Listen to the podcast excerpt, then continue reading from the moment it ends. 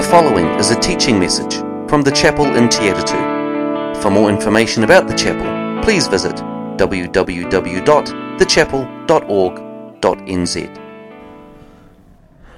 Those of you who were here last Sunday will remember we had Mike Porteous from Grace City sharing. And I don't know about you, but the, probably the thing that stood out most in, my, in, in his message for me was that image of the horse rearing up. He showed a photo of a horse rearing up, and he told the story of many years ago um, having confronted this horse, which was more than a bit skittish, and as it reared up, he, he backed up. And then it reared up again, and he backed up a bit further, and he, he talked about that happened like five times before he managed to scramble over the fence to safety. And then he talked about one of the other guys that was there who approached the horse and, and stood his ground as the horse charged him. And after the third time of the horse charging him and he was holding his ground, he said the horse settled and he had established his authority. Mike spoke of learning about knowing and standing in our authority and the authority that is ours. And he, and he spoke about this verse where Jesus says to his uh, disciples gathered uh, there on the Galilean hillside, he says, All authority in heaven and earth, earth has been given to me. Therefore, go and make disciples of all nations, baptizing them in the name of the Father and of the Son and of the Holy Spirit, and teaching them to obey everything I have commanded you. And surely I am with you to the very end of the age. Barely six weeks before Jesus stood on that Galilean hillside, that same group, those apostles, this core group of disciples, barely six weeks earlier, they had been in hiding. This is this powerful commission that was given six weeks earlier. They were all in hiding. They'd spent three years with Jesus on an almost day by day basis. And they shared that last Passover meal with him in that upper room. And then they walked with him in the Garden of Gethsemane. And they watched in shock, and most had run away as Jesus was arrested and taken for trial. It seems likely that only one of the apostles was actually present as Jesus was crucified one apostle, John, and a number of the women who were part of that group that followed Jesus. Only the women are recorded as being there, along with Joseph of Arimathea, as the body of Jesus is taken from the cross and, and laid in the tomb.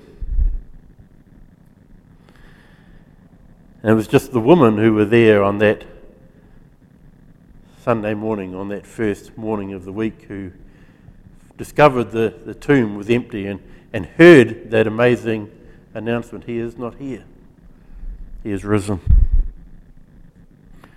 The apostles knew what it was to follow, and they also knew what it was to run and hide.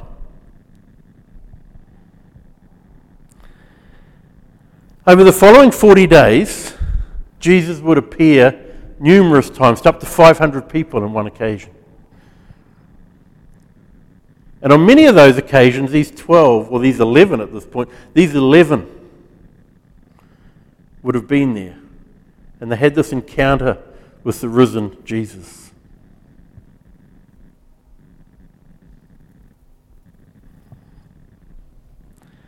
And Jesus had said, I will be with you to the end of the age. Mike made the point that the age hasn't come to an end yet. And therefore, the promise goes beyond just that group of 11 to all those who would make disciples, who would make disciples through 2,000 years.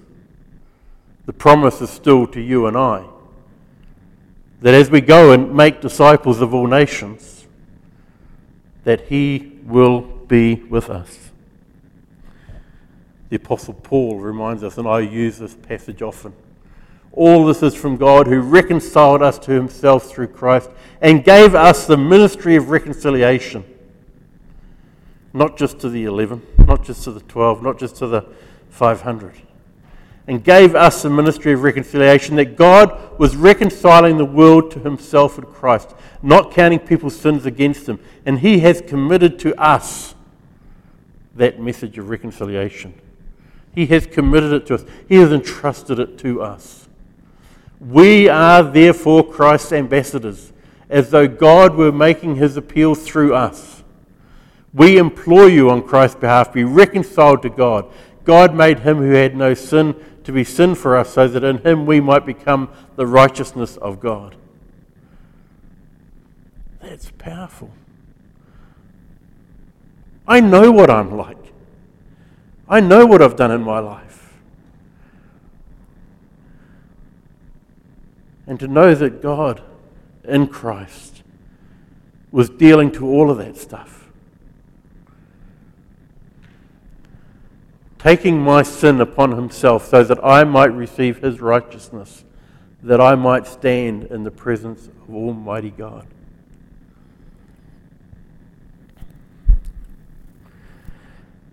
So, how do we, who call ourselves followers of Jesus, learn to live and walk in authority? Now, we might think or say that we do. But I know Bill and I are having a conversation. We'd be going, we don't think we walk in the authority that's ours. We want to learn to. See, when you start to read the scriptures and you see the authority, in fact, when you see the commands that are given to, when you see the challenges that are set before us, if we were walking in that authority, we would not be living in a country where so many Christians are bemoaning the state of our country. We were sent to go and make disciples, followers of Jesus from every nation. And certainly in this nation at the moment, it kind of feels like the church is in retreat. Not everywhere.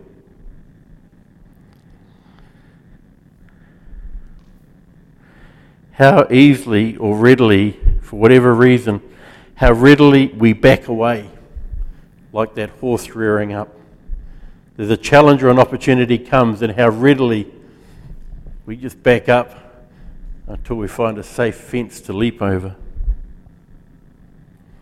How can we learn to stand and to live, to walk in the authority that Jesus gave us? As I reflected on that, I actually thought it's probably actually really simple. Embarrassingly so. You see, if it was hard, we'd have an excuse. But it's actually not that hard. But we just find lots of excuses. See, Jesus said, Surely I am with you always there's no excuse. He is with us. We have the authority. One of the five principles I often talk about when I'm, uh, when I'm teaching from Scripture, when I'm reading the Scripture for myself, is if you want to understand the book, get to know the author. It's not a separate thing from him. In the upper room, Jesus had said, If you love me, Keep my commands, and I will ask the Father, and he will give you another advocate to help you, and he will be with you forever, the Spirit of truth. If you love me, you will obey, and my Spirit will be with you. There's some stuff in the scriptures that's really complicated to get your head around. That's not complicated. If you love me, you will keep my commands, and my Spirit the Spirit of truth will be with you forever. You see, knowing the stories of Jesus is a head thing. I grew up learning the stories of Jesus. Knowing the stories of Jesus is a head thing. But knowing the Jesus of the stories is a heart thing.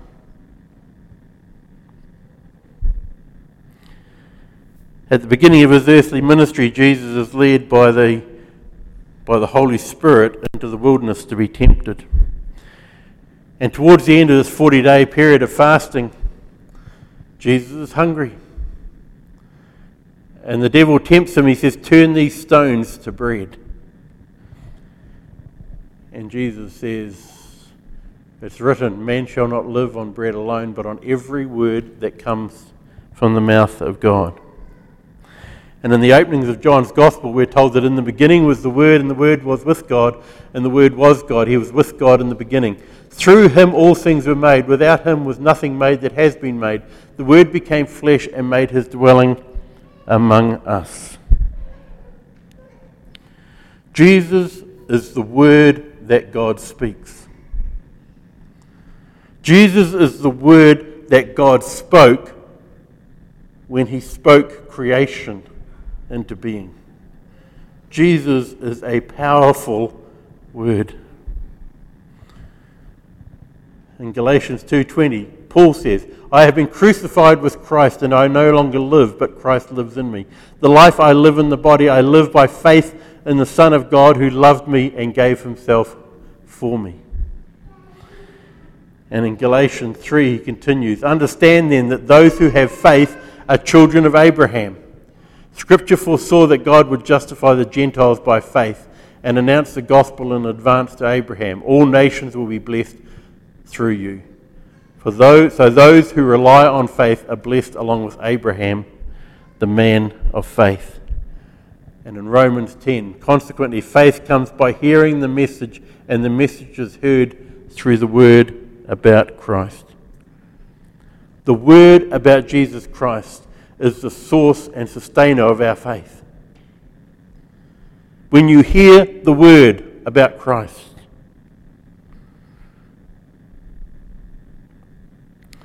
on the afternoon of the resurrection, two of the disciples, and someone else made mention of this earlier, two of the disciples of Jesus, not from among the twelve, but they're walking to their home in Emmaus.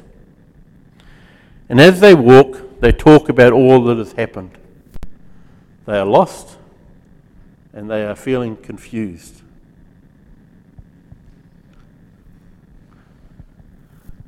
They're talking with each other about everything that had happened. As they, as they talked and discussed these things with each other, Jesus himself came up and walked along with them. And they were kept from recognizing him. He asked them, What are you discussing together as you walk along? They stood still, their faces downcast. One of them, named Cleopas, asked him, Are you the only one visiting Jerusalem who does not know these things that have happened there in these days? What things? he asked. About Jesus of Nazareth, they replied. He was a prophet, powerful in word and deed before God and all the people. The chief priests and our rulers handed him over to be sentenced to death and they crucified him. But we had hoped that he was the one who was going to redeem Israel. And what is more, it's the third day since all of this took place. In addition, some of our women amazed us. They went to the tomb early this morning and they didn't find his body. They came and told us that they'd seen a vision of angels who, who said he was alive. Then some of our companions went to the tomb and they, they found it just as the woman had said but they did not see Jesus. He said to them, How foolish you are, and how slow to believe all that the prophets have spoken. Did not the Messiah have to suffer these things and enter his glory? And beginning with Moses and all of the prophets, he explained to them what was said in all the scriptures concerning himself. As they approached the village to which they were going, Jesus continued on as if to go a little further. But they urged him strongly, Stay with us, for it is nearly evening. The day is almost over. So he went to stay with them. When he was at the table with them, he took bread. He gave thanks, and he broke it, and began to give it to them. Then their eyes were opened, and they recognized him, and he disappeared from their sight.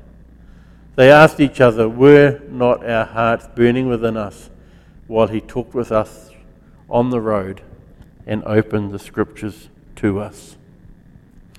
What a journey. To have left Jerusalem so confused and despondent.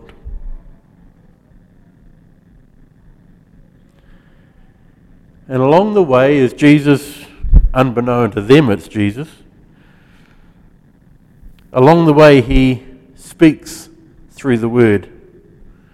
the word about Him, and then that word that brings faith. The faith that comes from hearing the word about Christ. Which word? Which word? The whole of the scriptures, the Old and the New Testament, speak of the life and work of Jesus Christ. They all point to Him. You know, even if we don't immediately recognize His voice, and I have to say that there are lots of parts of the Bible, particularly the Old Testament, where I'm reading the Bible and I'm going, I'm not sure I recognize the voice of Jesus in this. There's some pretty horrendous stuff in the Old Testament. And I'm going, I, I, I don't hear Jesus in this, but just keep listening. Because Jesus is quietly talking to them as they walk down the road.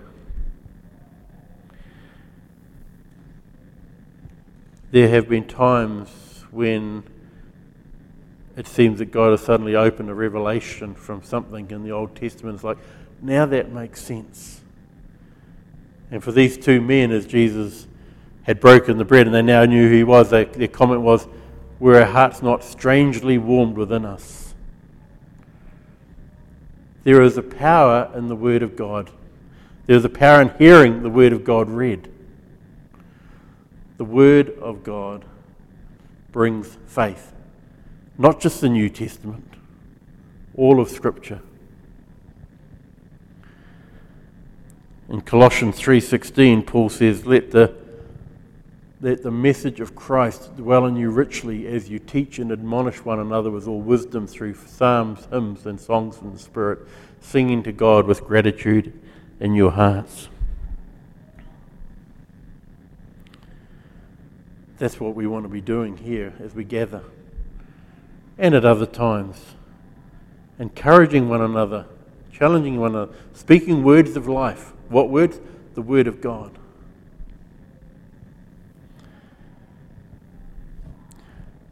And then these two come to their home as they walk down this road and they invite Jesus in, and my mind goes to Revelation 3:20. Jesus still stands. He says, I, I stand at the door and knock. This isn't a promise to those two, this is a promise to all of us. He says, I stand at the door and knock, not, not a promise to those who don't know him. This is written to a church, to a, an early New Testament church. He says, Here I am. I stand at the door and knock. If anyone hears my voice and opens the door, I will come in and eat with that person and they with me. This fellowship that these two disciples were having with the risen Jesus is promised to all of us. And in that moment, as Jesus took and broke the bread, in that moment, their eyes were opened and they knew and they understood. James 4 promises that if we come near to God, He will come near to you. In those moments when we feel lost and alone, when we feel life's not going very well, I don't know whether you can tell I've got a bit of a snuffle on this morning, and about four o'clock this morning, I'm wondering whether I get Andy to do a, a Discovery Bible study or whether I get Mike to try to make some sense out of my notes, or, or what do I do? And it's like, just keep going. I've got a plan. Not me, him. In these moments when we want to give up, and I've had plenty of those, we all have plenty of those, where God has put before us a challenge and or an opportunity, and we've seen that horse rear up, and we just want to back away. If we simply allow Him to walk with us and to speak with us, even when we don't realize it's His voice. Just simply spend time in His Word. Even if we're going, but I don't hear you in this, God, just keep allowing Him to speak. Listen for His Spirit speaking through the Word. And then be ready for those moments when He will break the bread. Those moments when you suddenly go, oh, God is in this place. God is here in this moment. when we shared some of the Easter memories. And those are moments when we suddenly became aware of God being in that moment and God in that place.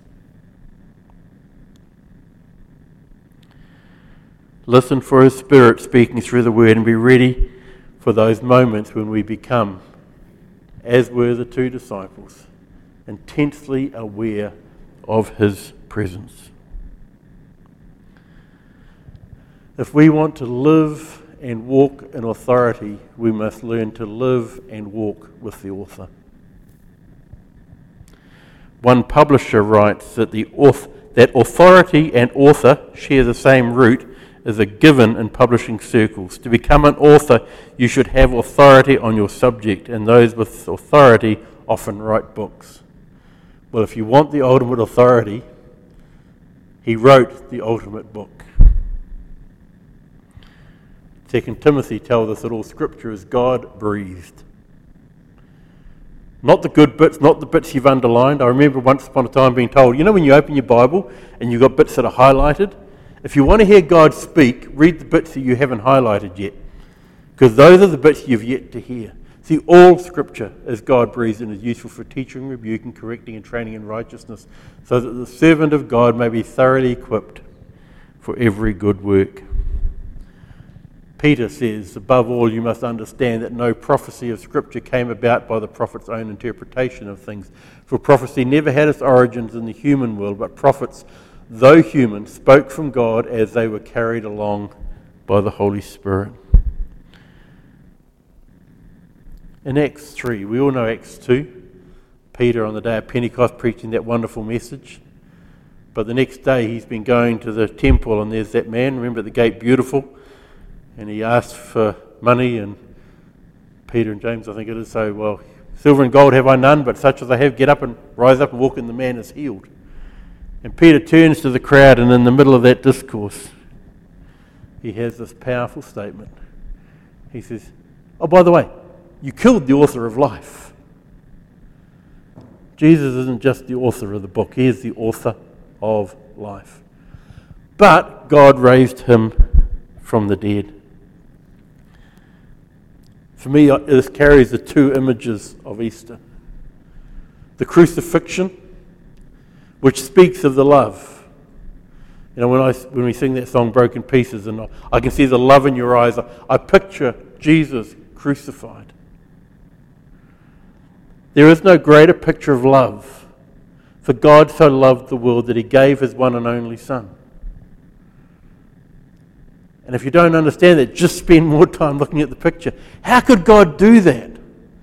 Well, the picture of the cross says two things to me. My sin is that bad that it needed that much love and grace.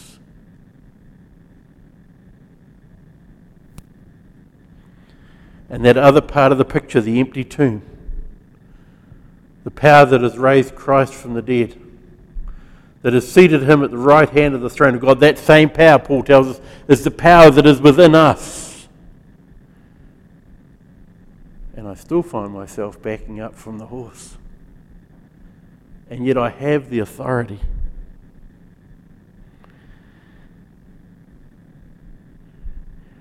If you want to understand the book, take a moment to meet and to look to the author again and again. If you want to understand the mysteries of faith, if you want to, to grow in faith, keep reading the word that brings faith and sustains faith. And if you just want to understand the meaning of life,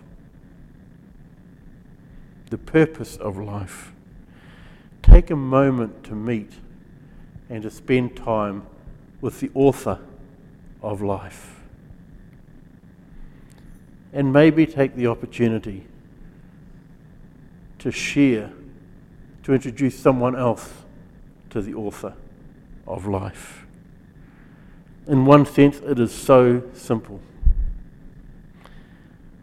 But it does require that in the midst of our busyness, we must take time to slow down and I speak this to myself, to look to Him and to look for Him. He is there, right beside you, as you walk down that road. He is there, wanting to speak to you through His Word, even when you don't recognize Him. And there will be those moments when you go, ah, that was Jesus. He is here. He is in this place. God bless you.